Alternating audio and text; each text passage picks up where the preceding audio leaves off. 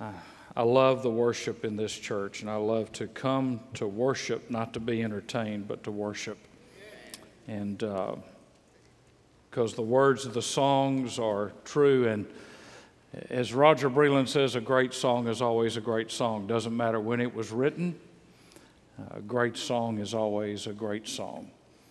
And uh, as I was sitting there, quite honestly, I, I, got thinking about another song. My friend Jerry Pereira, who went to be with the Lord a number of years ago, died at 52 of cancer, and he was a pastor in uh, North Carolina. And as he was uh, dying of cancer, he was married to T.W. Wilson's daughter, who was uh, Billy Graham's right hand man, and uh, had preached T.W.'s funeral.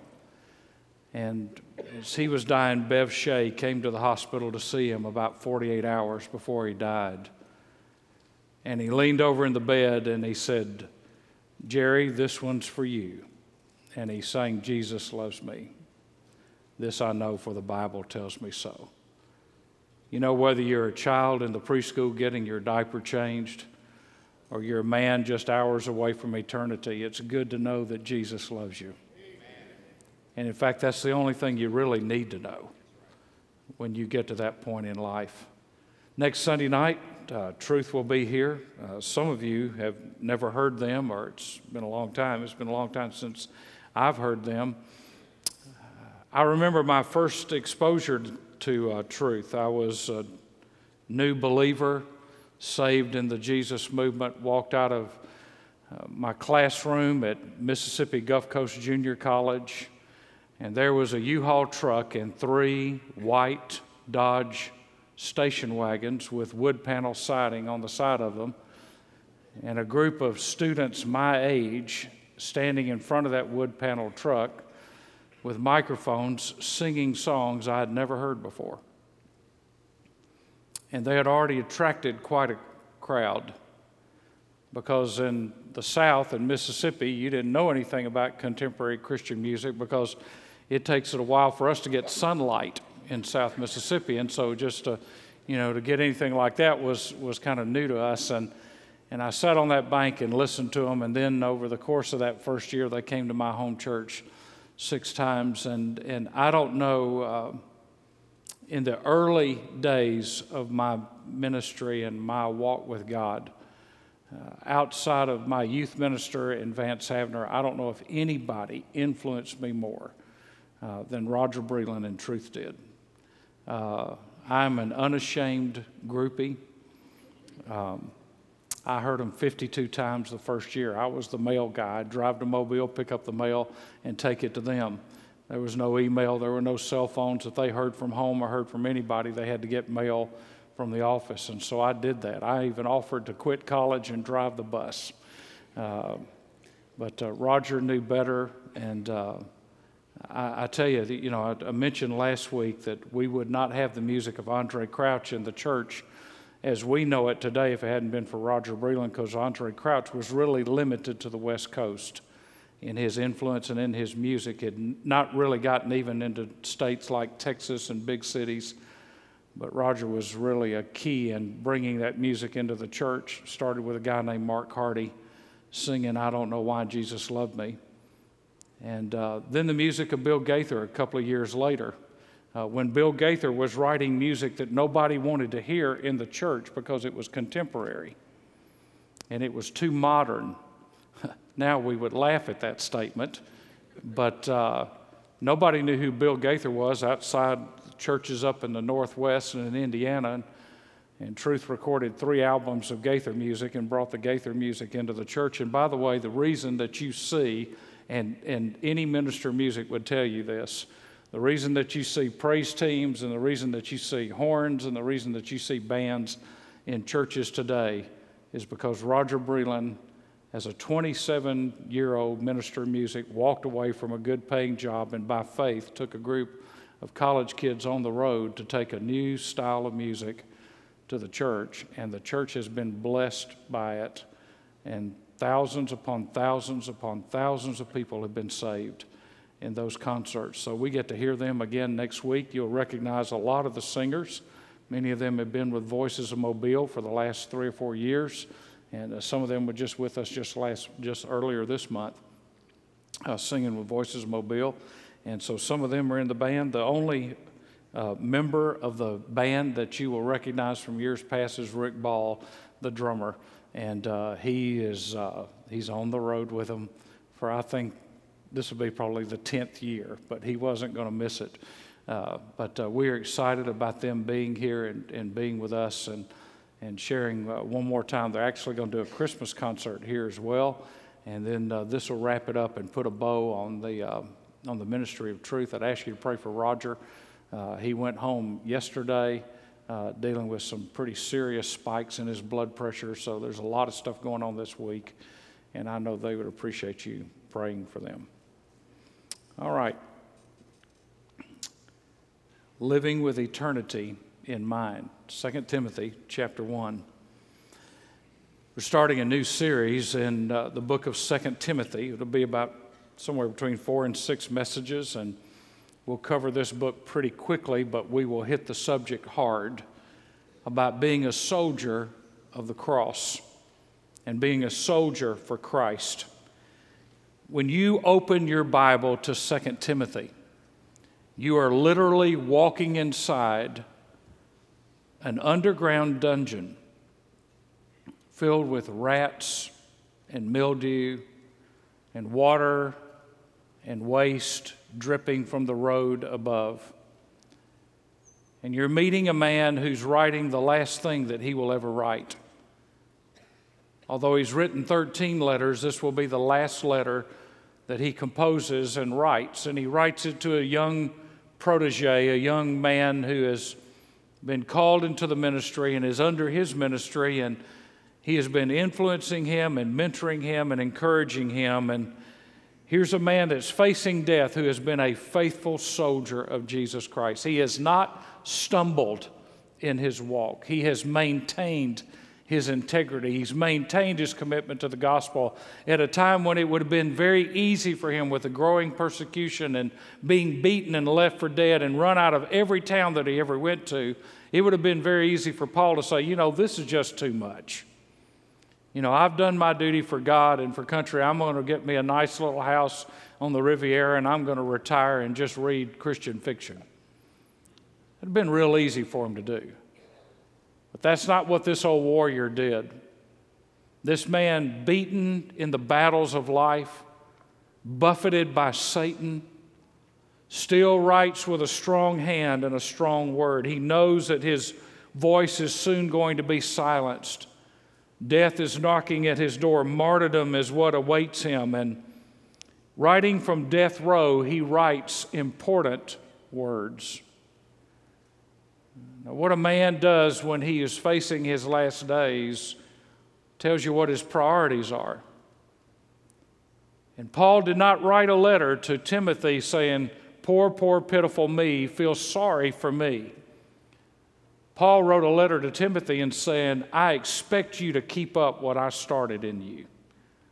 I expect you to continue on these paths that I've laid before you. So, this is a last days epistle, as in the last days of this old prophet. Persecution is rising. Uh, Nero has probably burned Rome at this time. He's trying to lay the blame on the Christians. And he writes to Timothy, and, and it's most likely we, we have a hard time putting ourselves in, in, this environment because we are so instant in our communication. But even a simple letter from Rome to Ephesus would have taken weeks to get there, would not have been quickly delivered. The time between the first letter to Timothy and the second letter would have been long enough that it is possible that Timothy wondered if Paul was even still alive that if he was even going to ever write or if he's going to ever hear from him again. And in the first letter, and I'm going to, in this introduction, I'm going to kind of take you from 1 Timothy to 2 Timothy. In the first letter, Paul says to Timothy, You stay in Ephesus. In the second letter, he says, Leave and come to Rome. Now imagine Timothy getting that letter. He may have been a young man in his 20s And imagine him getting that letter. He, he's been told to stay and fight the battle and stand for the word and, and be unapologetic in his faith and not be fearful and, and timid. And now he's told to leave and come to Rome. Well, there, there's good news and there's bad news. The good news is Paul's still alive. I get to have one more conversation with him. The bad news is if I go to Rome, they may arrest me and they may kill me when they kill Paul. So it couldn't have been with great excitement that Timothy said, Oh, yippee, I get to go to Rome. Uh, wait a minute. Paul's chained to Roman guards 24 7, and they may be after anybody that's like Paul or with Paul or identifies with Paul, and I could be in trouble if I show up here. And he may have had a little fear, may have cropped up in him again. But this is a letter of a man passing the torch like Moses to Joshua, like Elijah to Elisha. Paul is passing the torch to the next generation. And I think it is important for us to see this not only as a letter from an old warrior for the gospel in Paul to a young preacher in ministry, I think it's also important for us to see us as one generation talking to the next generation, as grandparents talking to grandchildren, as parents talking to their students, as students talking to their younger siblings, how we are supposed to live our lives in light of the days in which we live. If persecution is going to come and if it's going to grow in our culture, in our world, in our nation, then what kind of people should we be? Paul had written at previous times his desire to continue to travel and to preach and to plant churches but now he comes to this letter and he says, The time of my departure is at hand. So it's a dying letter. What a man thinks about when he's approaching death is different than what he thinks about when he's never thinking about it when he thinks he's got all the time in the world, and most of us live as, as if we have all the time in the world, when the reality is we are, we are dying men on our way to the land of the living. That's where we're headed. And, and so Paul writes this letter. You see in your notes that uh, his letters can be broken down into four categories the profound doctrinal letters, the letters of promise of the second coming, the perfection letters, how to live in Christ, and then these pastoral letters 1st, 2nd Timothy, Titus, and Philemon. So the first thing is boot camp isn't for wimps. How many of you have been through boot camp? Is it for wimps? Boot camp, you know, they're real nice while your mama's standing there kissing you goodbye. When you leave, that sergeant would just as soon jump down your throat and tap dance on your lungs as treat you nicely. He could care less how you feel, what's going on in your life, your problems, your issues. Am I right? Those of you that have been, he could care less. He's got one job to drill you to become a soldier. So that when the battles come, you don't desert, you don't go AWOL, and you don't abandon your comrades in the battle. You stand and fight to the death if necessary. And so let's back up for a minute and put 2 Timothy in context. In 1 Timothy chapter 1, he deals with doctrine. Now, typically, that's the way Paul writes a letter. He always starts with doctrine and he deals with application. That's why you never read one of Paul's letters and just deal with the application because you may not understand the doctrine and the teaching behind that application. So he begins with doctrine. Secondly, in chapter 2, he deals with worship. And then in chapter 4, he warns the church now, here's an interesting contrast between 1st and 2nd Timothy. In 1st Timothy, he calls Timothy the man of God, but he tells him how to act in the church and how to serve the purposes of God in the church. In 2nd Timothy, he calls him a man of God, but he tells him how to live his life in the world. So, First Timothy is what the church needs to be like. Second Timothy is how the church needs to act in a dying world. the stand that we need to take. The, when we are called out of the barracks and into battle, out of our safety net on the base and on the front lines. And so, how we live in this world that is opposing and rejecting Christ is key because Paul starts talking about how some people are going to respond when they're faced with a battle. You see, persecution reveals the real church. The battles and the strife of life reveals where a person's faith really is. And so there's several things. He says, first of all, in 1 Timothy 4 1, unfortunately, some people will depart from the faith. They're just going to depart from the faith. They're just going to walk away and not come back. Secondly, some will deny the faith. That's 1 Timothy 5 and verse 8. Some will deny the faith. Some will set aside their faith, faith 1 Timothy 5 12. Some will be seduced from the faith 1 Timothy 6 and verse 10. Some will go astray in their faith. That's chapter 6 and verse 21. Some will confuse people regarding the faith. Now he's in 2 Timothy chapter 2 and verse 18 and some will corrupt the faith 2 timothy chapter 3 and verse 8 so it is in this environment that paul is now felt led to write timothy a letter not not a farewell letter like we would think a farewell letter would be written, but to say, Timothy, you need to understand, you're going to be surrounded by people that are going to depart, deny, set aside, be seduced from, go astray from, confuse people about, and corrupt the faith. You need to know what to do in that kind of environment. Now, does this matter to us? I mean, in the, in the 70s and 80s, Southern Baptists fought a battle over inerrancy. Was the Word of God the inerrant, infallible Word of God? My answer to that is yes. Uh, our Constitution and bylaws says if anybody from pastor to staff member to deacon ever doesn't believe in the inerrancy of Scripture, that they are removed immediately from a leadership position. Just clear and simple. Why? To protect the church from those that would deny the Word of God.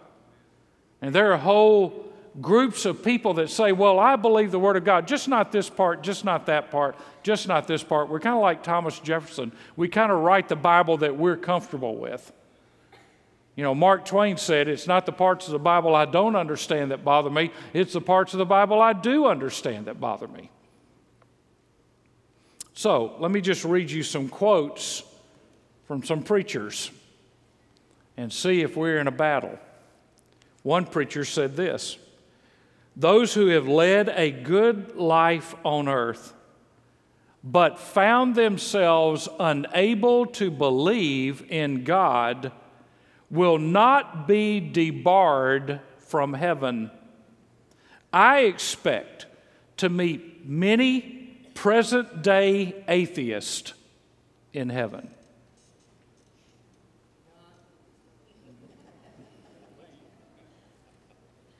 You know what? The guy kept his job. Another preacher. The Adam and Eve story must be regarded as a parable because it contradicts geology.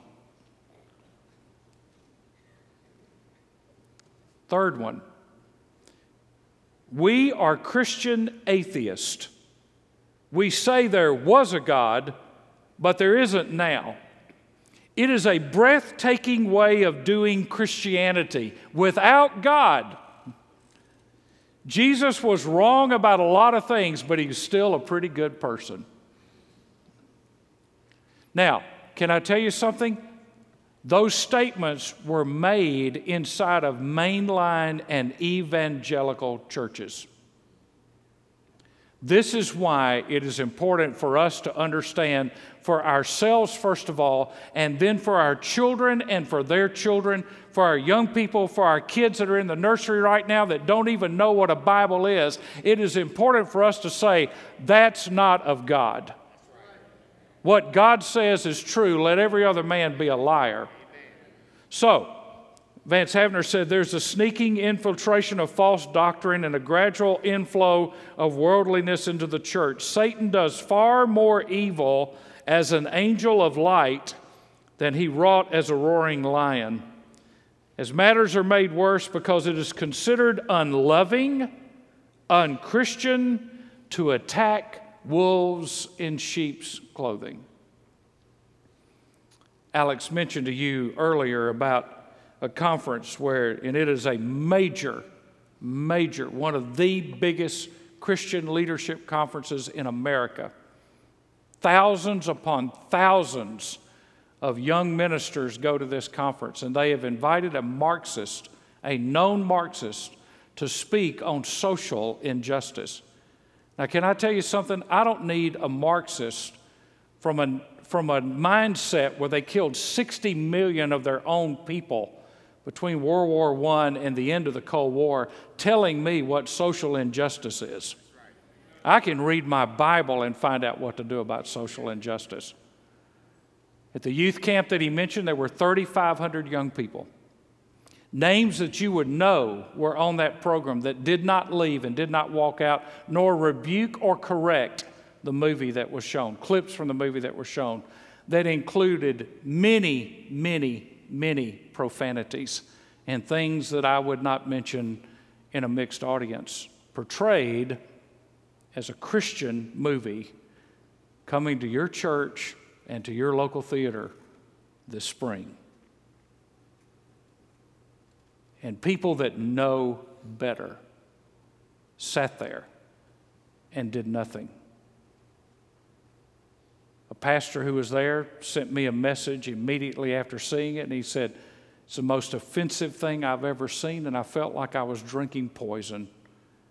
He said, and the sad thing was there were 3,500 young people there drinking the Kool Aid, and they didn't even know it, nor did their youth ministers know it. Folks, we're in a battle, even for what the church really is supposed to be. And so we've got to get serious about what God says about being soldiers. This is no time for us to be wimps. This is no time for us to be passive. This is no time for us to be a conscientious objector. We're in a war. And it's a war for the identity of what the church is and what the church is supposed to be. In 1 Timothy, we are charged to guard the gospel. In 2 Timothy, we are challenged to be faithful to the gospel. In Titus, we are called to put all things in order. Now, here's the interesting transition between 1st and 2nd Timothy. In, in 1 Timothy, Paul says, Some have gone astray. In 2 Timothy, Paul says, All. In just a matter of a few years, Paul goes from using the word some to all. Now let me just give you the references. 2 Timothy chapter 1 verse 15. All who are in Asia turned away from me. In other words, they didn't want to be identified with this radical old preacher that was calling people to the word of God and to the lordship of Christ. That wasn't the thing to do in the moment. So he says they all everybody in Asia just turned away from me. Now imagine that. The gospel wouldn't have even gone to Asia if it hadn't been for Paul. And now, because of persecution and being uncomfortable with this old man that just keeps hammering the word of God on people, they turn away from him. In 2 Timothy 4:16, at my first offense, no one supported me, but all deserted me. Now I want you to look at 2 Timothy and let's just walk through chapter 1 and I want you to see a pivotal phrase that needs to define us. The phrase is this not ashamed. Not ashamed. Let's just look at it, and you may want to take time to mark it in your Bibles. Chapter 1 and verse 8. Therefore, do not be ashamed of the testimony of our Lord or of me, his prisoner, but join with me in suffering for the gospel according to the power of God. People had become ashamed of Paul. You know why? Well, you know, there were these new teachings coming out. The Gnostics were there, the Judaizers were there, and, you know, it seemed like some of what they were saying was good and it had some truth in it. And Paul is fighting these people that are fighting the purity of the gospel. And Paul says, Don't be ashamed of me.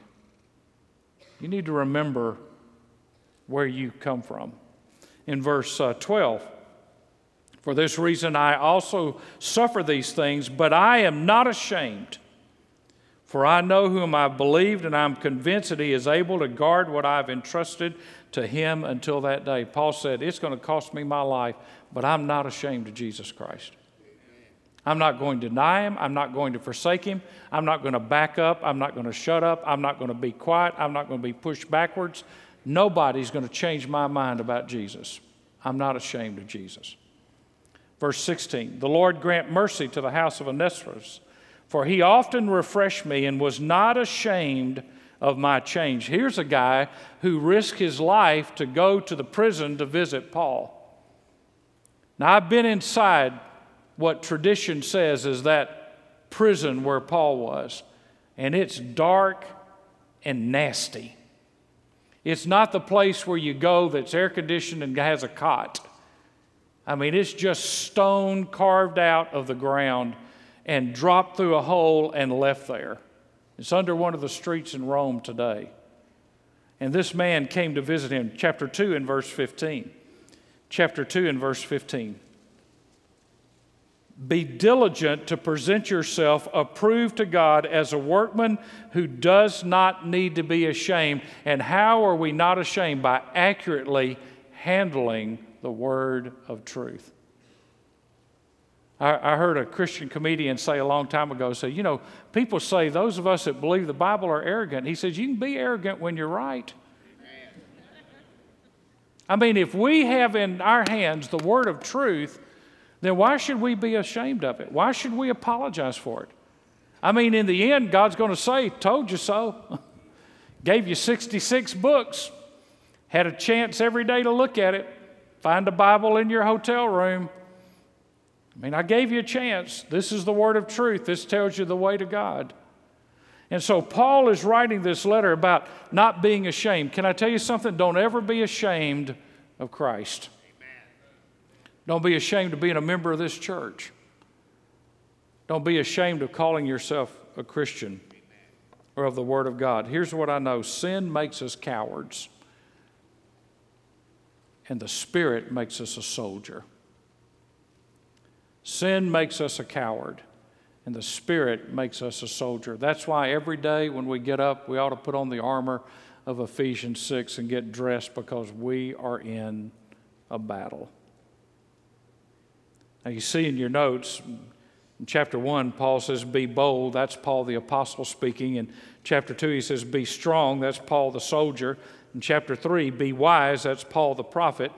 And in chapter 4, be diligent, that's Paul the martyr. Now, right by that, you could say Paul, Paul's a master at all this because in chapter 1, he says, Do not be ashamed. In chapter 2, he says, Be strong, therefore be strong. In chapter 3, he tells us what the world is going to be like that we are going to live in, and it is true even to this day.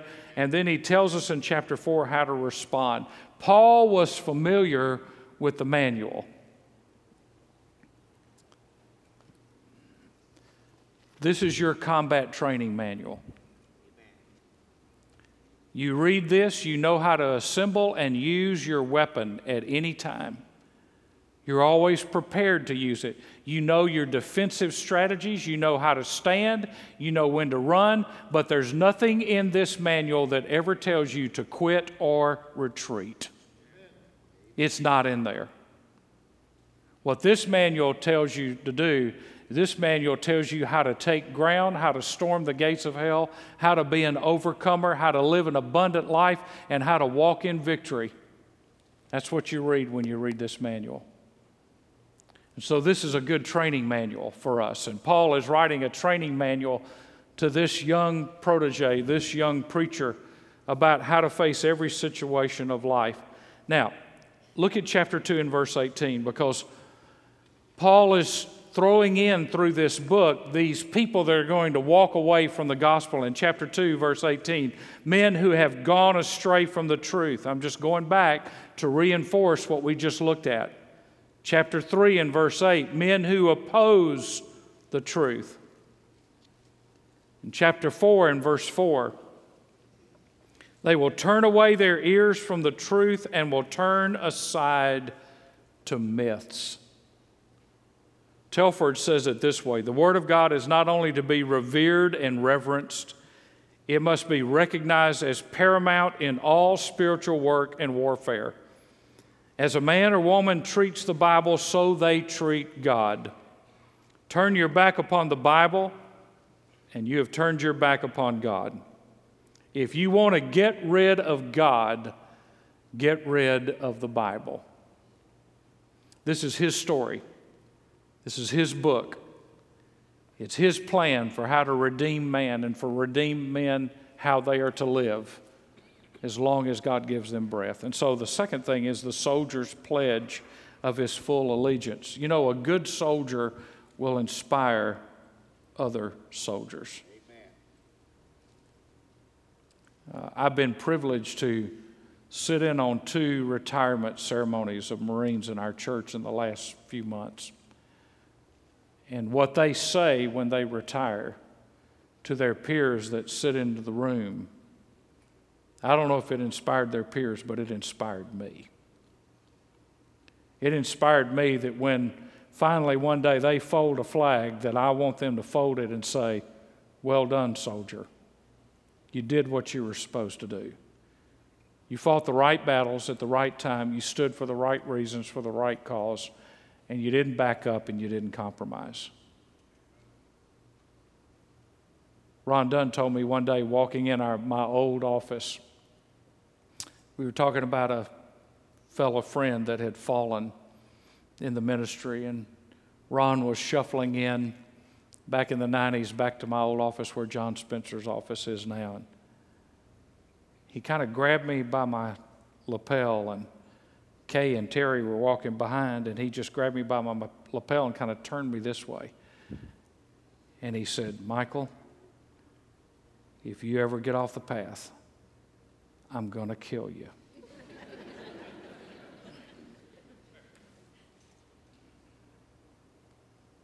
You know, Vance Havner said kind of the same thing to me. Because you see, when you enlist in God's army, you never retire. Right. You're in it for the duration. And so Paul is writing, and let's pick up in chapter 2 and verse 1. Paul, an apostle of Christ Jesus by the will of God, according to the promise of life in Christ Jesus, to Timothy my beloved Son, grace, mercy, and peace from God the Father in Christ Jesus our Lord. I thank God, whom I serve with a clear conscience, the way my forefathers did, as I constantly remember you in my prayers night and day, longing to see you, even as I recall your tears, so that I may be filled with joy, for I am mindful of the sincere faith within you which first dwelt in your grandmother Lois and your mother Eunice, and I am sure that it is in you as well. For this reason, I remind you to kindle afresh the gift of God which is in you through the laying on of my hands. For God has not given us a spirit of timidity or of fear, but of power and love and of a sound mind. Therefore, do not be ashamed of the testimony of our Lord or of me, his prisoner, but join with me in suffering for the gospel according to the power of God. By the way, Paul in that verse ties in the fact that the way we endure suffering is by the power of God. If you want to know how we withstand in times of suffering, it's through the power of God, who has saved us and called us with a holy calling, not according to our works, but according to his own purpose and grace, which is granted us in Christ Jesus from all eternity but now has been revealed by the appearing of our Savior Christ Jesus, who abolished death and brought life and immortality to light through the gospel. Now, just think about that. Here's a guy that knows he's about to get his head cut off, he's about to die. And one of the first things he says to Timothy is, God's abolished death. Can you imagine Timothy reading that? Well, wait a minute, you're about to die. Yeah, but God's given me eternal life. You can kill me once, can't kill me twice. Mean, you can take my life on this earth, but God's given me a life that lasts beyond this earth. And so he, he talks about this power of the gospel. Now, here's a, just think through this in a minute. We're, and we're, we're rapidly moving toward uh, the end. But just think about this for a minute. The name Paul. The Judaizers hated that name. The Gnostics hated that name. The legalists hated that name. But all across the Roman Empire, there were people that had come to faith in Jesus Christ because Paul did the hard thing. He walked in, every place he walked, he went to the Jewish synagogue. Sometimes it didn't take him a week to get kicked out. And he'd just go out and start a church. He went to the Jews first and then to the Gentiles.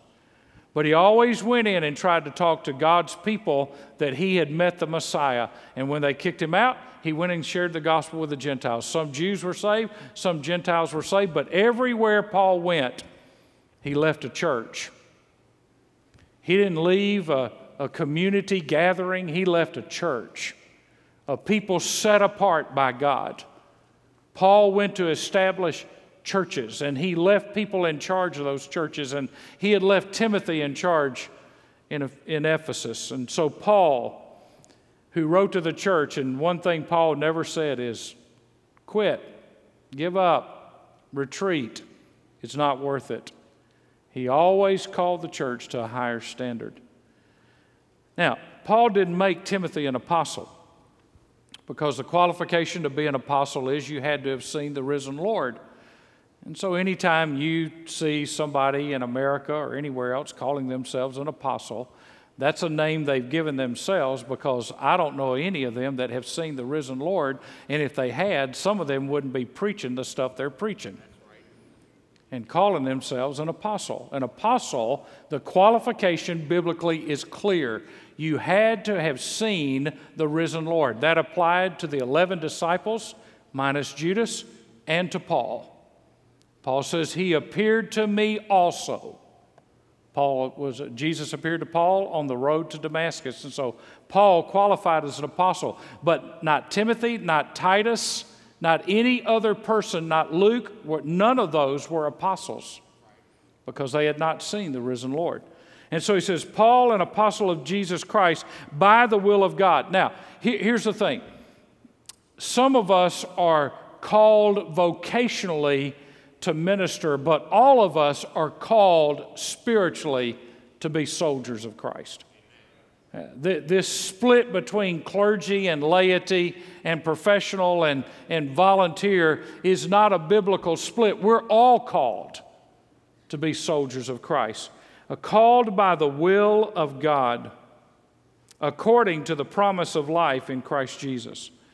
And so for Paul, the gospel was not starting hospitals, which that is good, feeding the poor, which that is good, taking care of orphans, which that is good. None of that is wrong. In fact, that's included in the gospel. But the primary focus of the gospel is to see people come to Christ.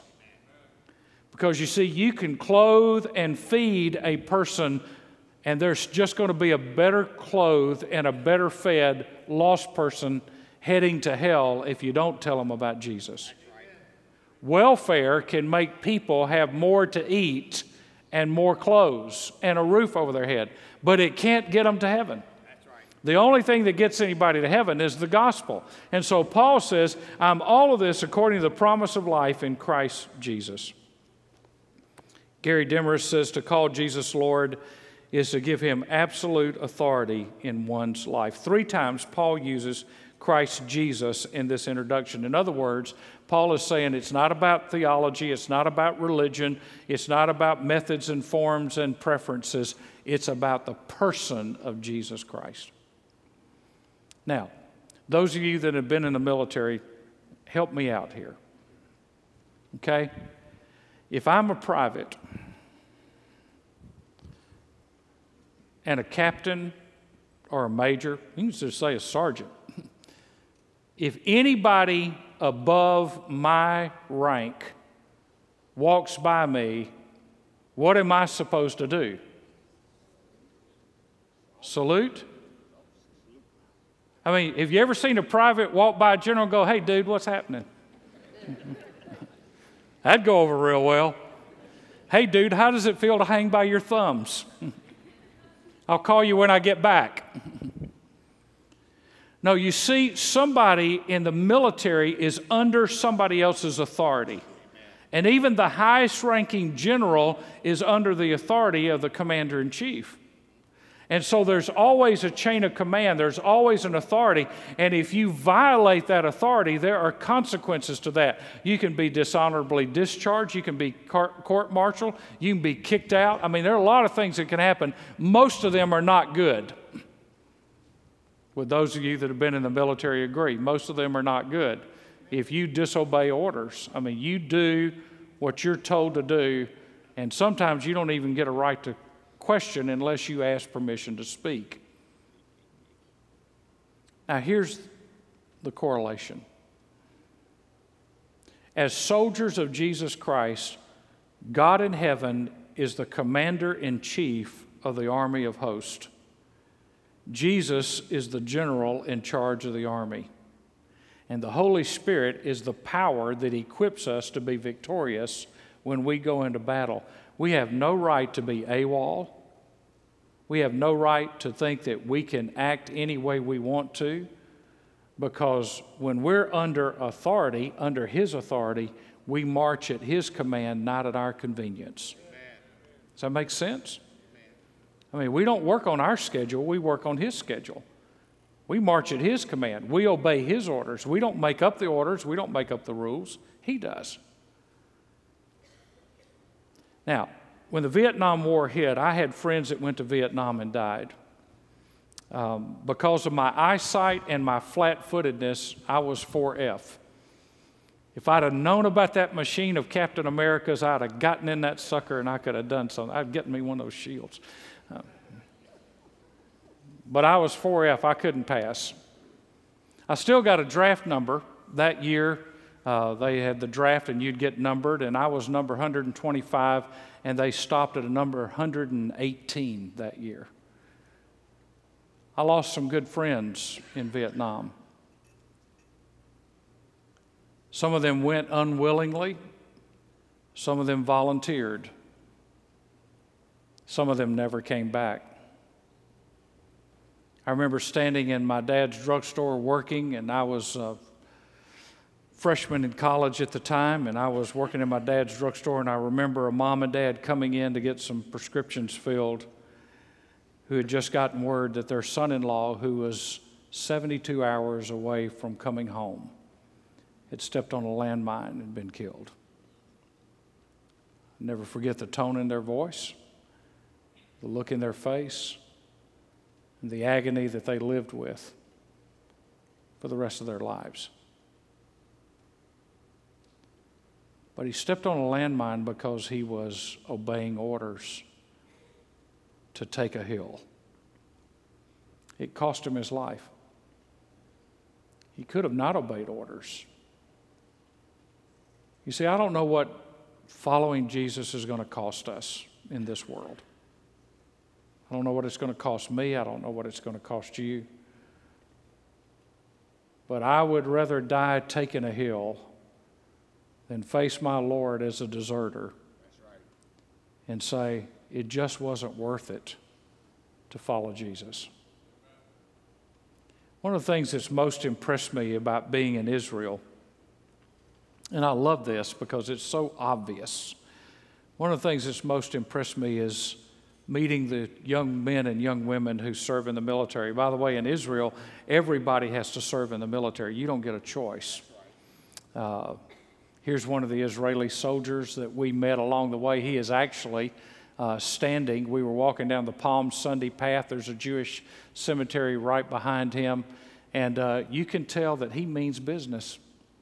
I mean, that little gun right there is not a pop gun for little plastic targets and bullets. He means business. He is there to protect and defend. That's his job. Every man and woman goes into the military. When you fly into the airport in Tel Aviv, uh, you fly in and you meet these people dressed in these what look like they're just dressed in TSA, their own version of TSA outfits. They're not. Those are young men and women that are serving in the military. They're military trained. They know how to kill you, they know how to interrogate. I've been interrogated, and trust me, there was a 21 year old girl talking to me, and I thought, if I can get away, honey, I just need to go to the bathroom for just a minute because she scared the living daylights out of me. I thought she was going to take me in the back, and I thought I was never going to come out. So, here's what they learn. When they go into the military, part of their training is they tour every historical site, sites that we look at when we go on trips to Israel. They'll go to Hazor, one of Joshua's great victories. Uh, they'll go to the Valley of Elah. They will go to Masada, and they, and they will climb Masada. In fact, the Rangers have to make an 80 mile run with a full 60 pound backpack on their back, and they've got X amount of hours to do it. They run through the wilderness where it's 100 degrees, and they have to climb the snake path in Masada and get to the top in a certain amount of time to pass their final test as Rangers. Not only do they do that, you'll see them uh, by the Sea of Galilee, you'll see them down at the Dead Sea, you'll see them at Caesarea Philippi, and here's what they're doing you'll see them at the Holocaust Museum. They are there being tested on knowing the history of their country. They have to learn and pass tests on why there's a Holocaust museum, what happened at this site, why this is important. They have to learn military history, they have to learn political history, and they even have to learn biblical history, although most of them are not believers, even Jewish believers. They're basically agnostic. But they have to learn it, and here's why so that when their life is on the line, they know what they're fighting for. They're not just fighting because there's some bad guys on the other side of the Golan Heights. They're fighting because their grandfathers and their uncles fought and bled and died so that they would have a land to live in, and a home, and a shelter, and freedom and they would be, not be annihilated. They're fighting because they learned the story of six million Jews killed by the Germans because they were an inferior people in the eyes of the Germans, especially Hitler. They are fighting to defend their country. They're fighting to defend their heritage. They're fighting to defend their flag. They're fighting to defend everything that's sacred in life. Wouldn't be a bad thing for us to do in the church to get a good dose of remembering what we're fighting for. We're fighting for our heritage, we're fighting for our faith, we're fighting for our future and for the future freedom of our children, for the faith and the eternal destiny of those that we love and those that we care about. And so, ladies and gentlemen, as we walk through 2 Timothy, let's make sure we're good soldiers of Jesus Christ.